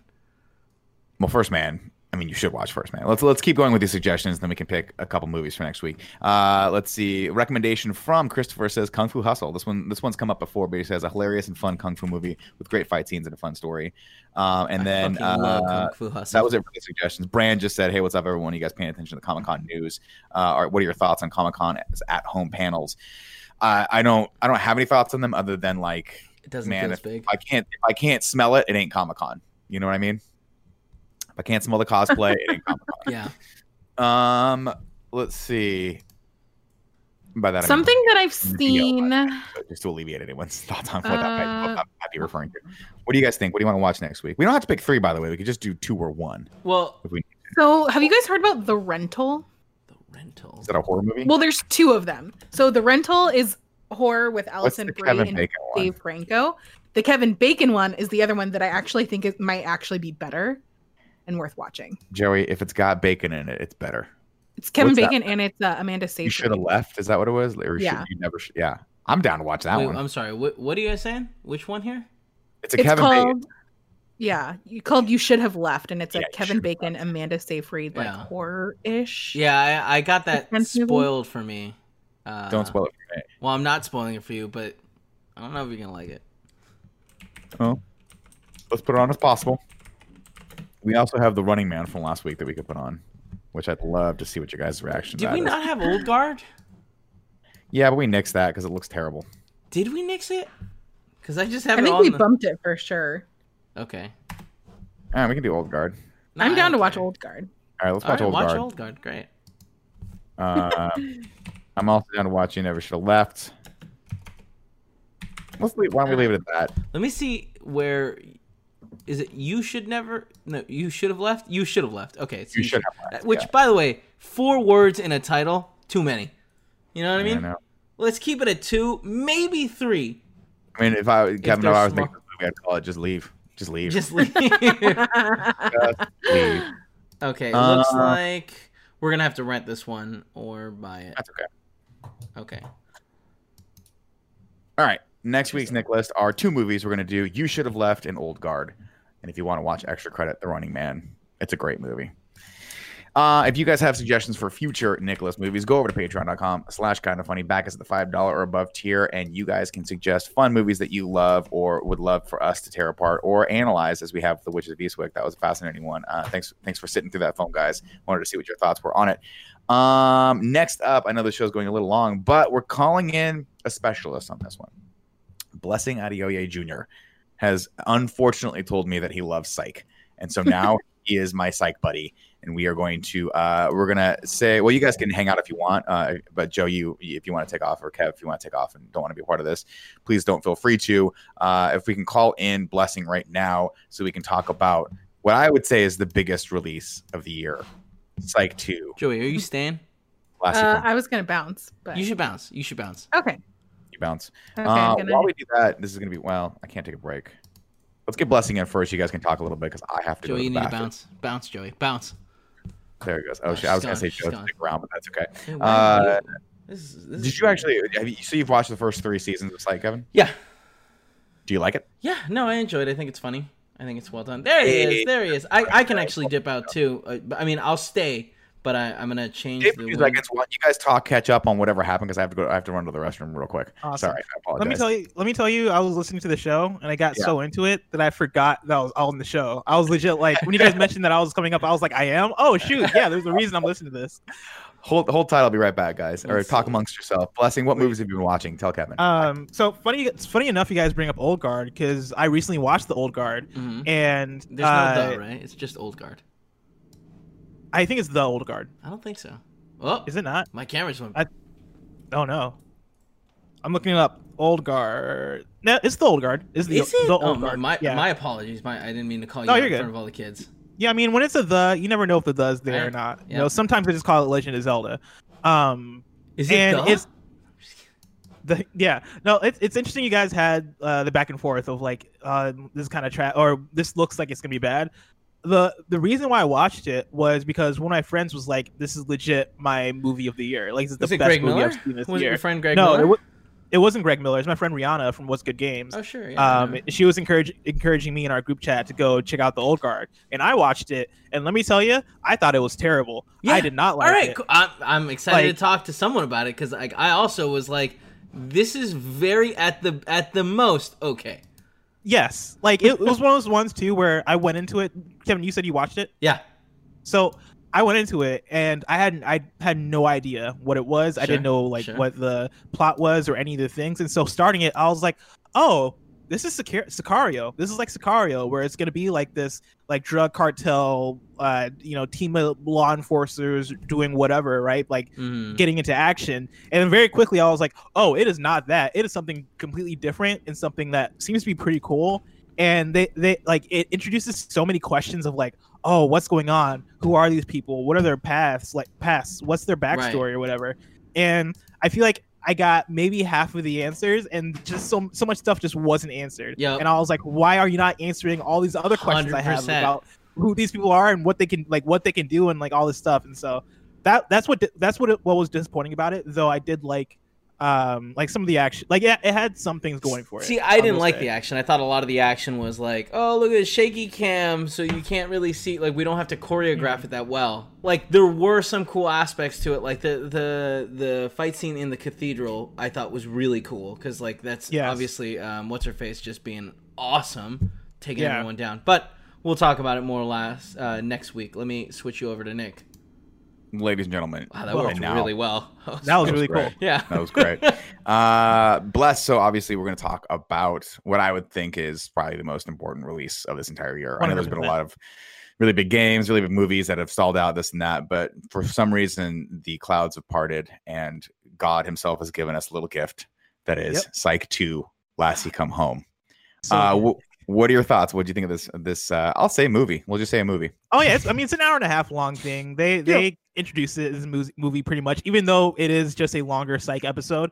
Um, I happen to have been watching Psych this uh, last week, uh, just just cause you know I wanted to go through the Yang trilogy, and I watched the first two uh, Yang episodes. Still need to uh, finish finish it off. Um, I love Psych in general. I think the show is fantastic. I love it for how goofy it is. I love it for how how much they just they they throw all seriousness out the window and it is just joke after joke after joke after joke. And psych 2 the movie i think delivers on exactly what psych is and what what makes psych so lovable. Like there's so much humor. There are so many jokes that just come out of nowhere. Mm-hmm. there there there there is a main plot obviously but it feels like they don't take it seriously at all and that is all i went from psych Yeah, to me, um, obviously, if you're if you're a fan of of Psych at all, it's not going to come as any surprise that the movies basically just feel like three part episodes, kind of smacked together. And what what's always hilarious to me is that they always get to the end, the resolution, where they're supposed to be the standoff. Right, every episode, Oh, every yeah. movie, it always ends with the standoff, where it's Juliet uh, and Lassiter usually pointing guns at whatever bad guy is. Shawn and uh, and Gus are in the middle of it yeah but it always feels like "Ah, we have to do this. It always feels like we have to do this because the fun of of the show and for these movies is always getting to that point. And so the resolution is always like, ah, whatever. But like the actual fun of, you know, in this one, the thing that got me, I watched it twice now. The thing that gets me every single time is when they go back to the psych office and it's a cat cafe. what a great joke too like especially when they first go to it and like again to the point of the show making jokes over and over and over again right or like just rapid fire jokes yeah. uh they get to a point where they're in the cat cafe and they're talking to like the the lady there and like the whole bit was she looks very young and like she's Yeah. like how, how old do you think i am and uh i think shawn is like Shawn- not or shawn is like 40 and gus is like nine Nine. shawn is like shawn is like oh yeah i was thinking like the girl from um the, the orphan the movie or whatever right. um, and like you know, you, you have that bit. You have um um the other joke from that, which I liked was uh toward the end of that conversation, she was like, "Oh yeah, we're we're opening in like nine minutes," and he and I think Gus was like, "Oh wait, so this isn't a cafe for cats or Yeah, whatever." He's like, he's like, you seem like you're doing really good business here. She goes, we don't open for nine minutes. It's like, it's not a cafe for cats. yeah, which, it's which like it's so good, man. Such a dumb, obvious joke. But that is in doing that, it's almost like eh, it, what I love about Psych, and obviously it's it's kind of one of those like guilty pleasure shows, right? Or I maybe that's not that's a bad way of putting it. It's a show that you watch when you want to just relax and have fun and forget about the world. And I have watched through all eight seasons of the show in some way, shape, or form, probably three times now. I don't remember a lot of it. So if you're going to quiz me on individual episodes, forget about it, man, because that's not what this show's about. The show's about watching these two really fun characters who you really feel like are lifelong friends bust each other's balls, solve crimes, and pretend for some dumb reason that one of them is psychic. Even though in this movie, did you recognize that it's only at only one point do they make a reference Yes. to Shawn being psychic? Exactly. So honestly, like at this point, I'm like, all right? I, I forget what the plot is in the show. Do they know that he's not psychic? Like, do do Lassiter and Jules know, or do they are they still at the point where they don't know and they're still keeping it secret? So Jul- Juliet knows. Okay. Lassiter, I- and then the and obviously his dad knows because his dad trained him, and, Yeah. and the whole time has been sort of like ch- trying to steer him away from this. But the end of the show itself and leading into the first movie, uh, the the whole last season is them. They're about to get married, and uh, or he's about to pop the question to her, and she realizes that he's a fraud, and it's a huge, huge deal. Um, and then she inevitably Oh, they find a way for them to have a resolution where she forgives him for that and realizes that he's done good with this thing, even though he's been basically lying and breaking the law largely to to solve these crimes. Um, it's not a great resolution, but you just kind of sweep it under the rug because you're like, whatever. I mean, Yeah, I mean if you're that's if the you show, shoot right? you also have to believe you have to suspend disbelief that the entire Santa Barbara Police Department is stupid enough to believe that this guy's not just breaking into houses and figuring out shit before they get there. Um, but it's a dumb, fun show, and Yeah. so that's kind of just just that's believe that. honestly like one of the great things about it is that like there's absolutely zero stakes like in especially in this movie Yeah. there are no stakes like Zero. they are face to face with like people who they're like oh yeah this could be the bad guy um right i'm in this mental hospital or whatever or i guess Yeah. maybe regular hospital i forget what kind of hospital it is It's like a recovery hospital for bougie Yeah. people. Yeah. yeah something like that and, and like they're they're they're stealing uh like medicinal stuff they're they're stealing food out of the out, of the Yeah. fridges right like they're Yeah. they're doing whatever the fuck they want they're They're stealing the dog- ice chips. They start eating the The ice, ice chips. chips. Which is such a great bit. Yeah, I know. Because of the sound effect, by the way. It's the fact that they put in the sound effect and whatever they're eating. If I ever get a chance to interview these guys, I'm gonna that's gonna be question number one. What were the ice chips? Because they sound delicious. And that's not what ice chips sound like, but God bless them. That that scene Yeah. gets a laugh at me every single time that I watched it, which I- like I'm saying that like I watched it religiously 15 times. I watched it twice. There's a moment in it where they don't realize they're drugged, and he asks, he was like, um, he was like, you understand that the res- there's a sign on the door that says this is a restricted area, because this area is restricted. And James Roday, without missing a beat, is like, that sounds fair. Yeah. He's like, that sounds fair. Yeah.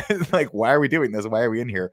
But you're right. I mean, there are zero consequences. Even at the standoff at the end, they don't even make a, they don't even try to make a, to make a point at saying these characters are, you know, in danger at all. They just keep adding Yeah. more characters, Because it including, gets crazier um, and crazier.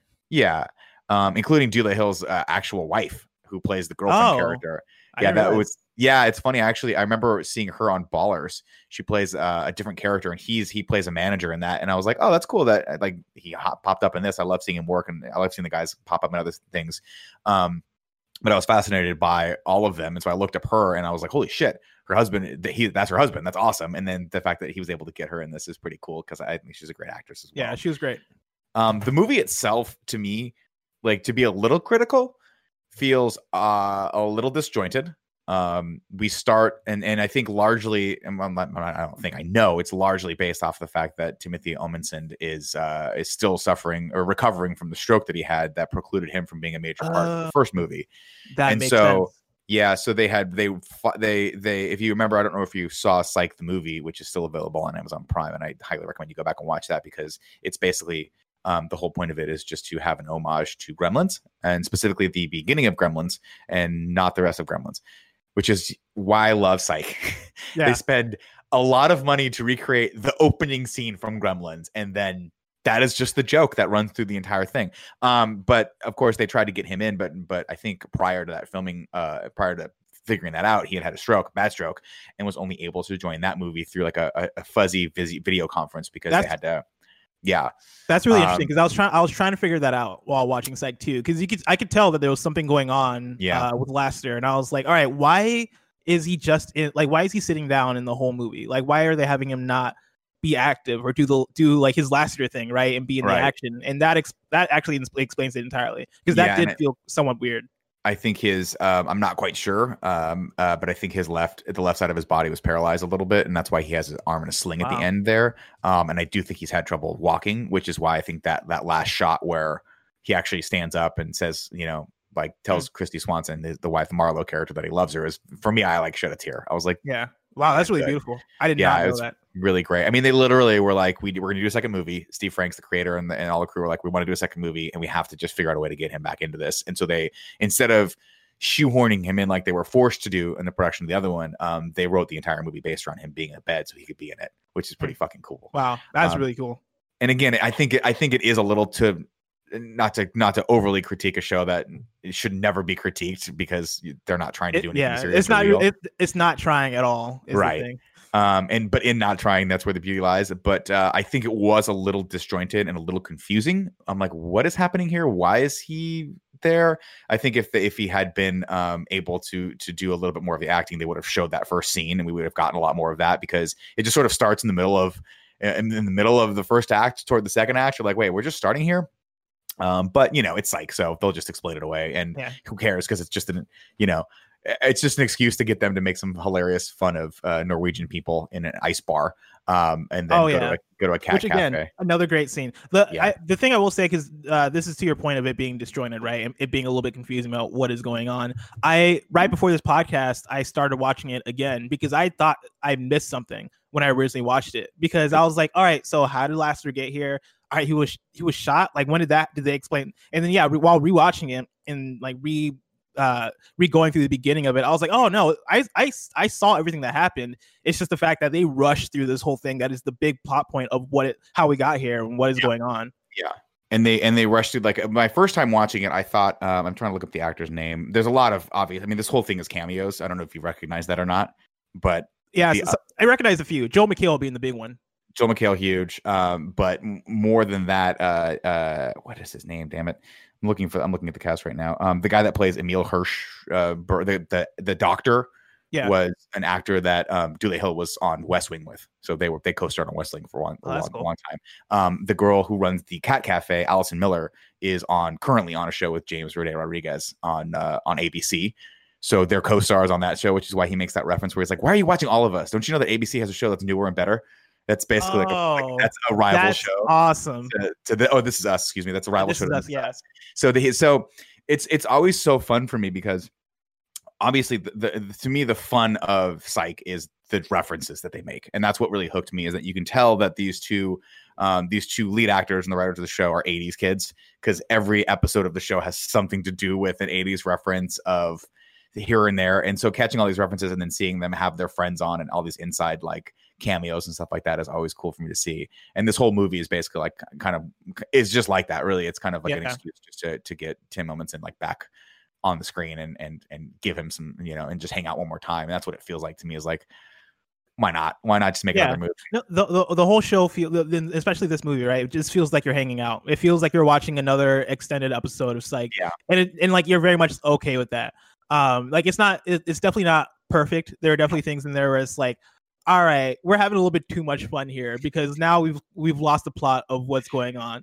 Um, but like you know, they they do a good job of doing the main thing you want out of Psych, which is, hey, let's just make people laugh. Let's just ha- Yeah. let's just have fun. Let's just have a good time. Like even going through and, and rewatching some of the Yang Yang stuff, right? Like those are probably the most like serious slash intense episodes of Psych. Like those are the ones that have, I guess, actual stakes to them.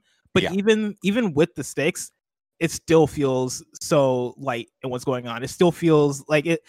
The stakes don't feel as uh uh heavy you know like there's something about the show and something about the way they write it and some something about uh the performance of both James Roday and Dule Hill where like even in the serious moments you you you're you're still having a laugh you're still having fun you're still like not think, taking things too seriously which which works I think for the most part to the benefit of the show and for me like uh for this being the second psych movie I think they do a they they do such a good job of making it feel like a return. And I hope like if I hope if they continue to do psych movies that they always feel like this, like they always just feel like another longer episode of psych that is, you know, making you feel the way you felt when we were binging or watching the original series. I think, and I think that's that's that's what they're intending to do. I read something somewhere where the creator Steve Franks was like, "I want to do five. and you know, this movie was supposed to premiere on USA Networks, and then it got moved, unfortunately, in my opinion, over to Peacock because I think it's gonna, it just kind of puts one more. It's gonna get overshadowed. Yeah, I think so. Um, but to me, I think exactly what you're saying is I have a theory on this. I think it's because the show obviously has a cult, a huge cult following. Not the least of which, of course, I, I would like to say that you and I are now at the head of it. I think we are the Oh yeah. Oh yeah, for sure. yeah. Um, but I but the show never reached a huge amount of popularity. And so I think when when shows break out and they get really, really big, and I think people start it's it it starts to become a different monster. And this show never hit that level of success. And that's no disrespect to Psych because I'm glad it stayed where it was at. Because if that had happened and the stars went on to do other things, it's it's so rare that they can come back after so many years and just nail the characters again. And that was Yeah. one of the Oh, things that yeah. I was like apprehensive to watch this again. I was like, are we are they gonna nail Shawn and Gus? Is the Gus Shawn back and forth? Is that gonna feel like it did before? And that very first scene where Lassiter wakes up and they're over his bed, I'm like, nope, they nailed it. Yep, This is great. They're here. Yeah. It's a beat. Their timing is perfect. These guys still timing is like they- so incredible. Like even when even when, when Gus comes in with like, come on, son, like they hit all those same beats and all those same notes so incredibly well. And it somehow I feel like gets better and better and better the more and more they do it.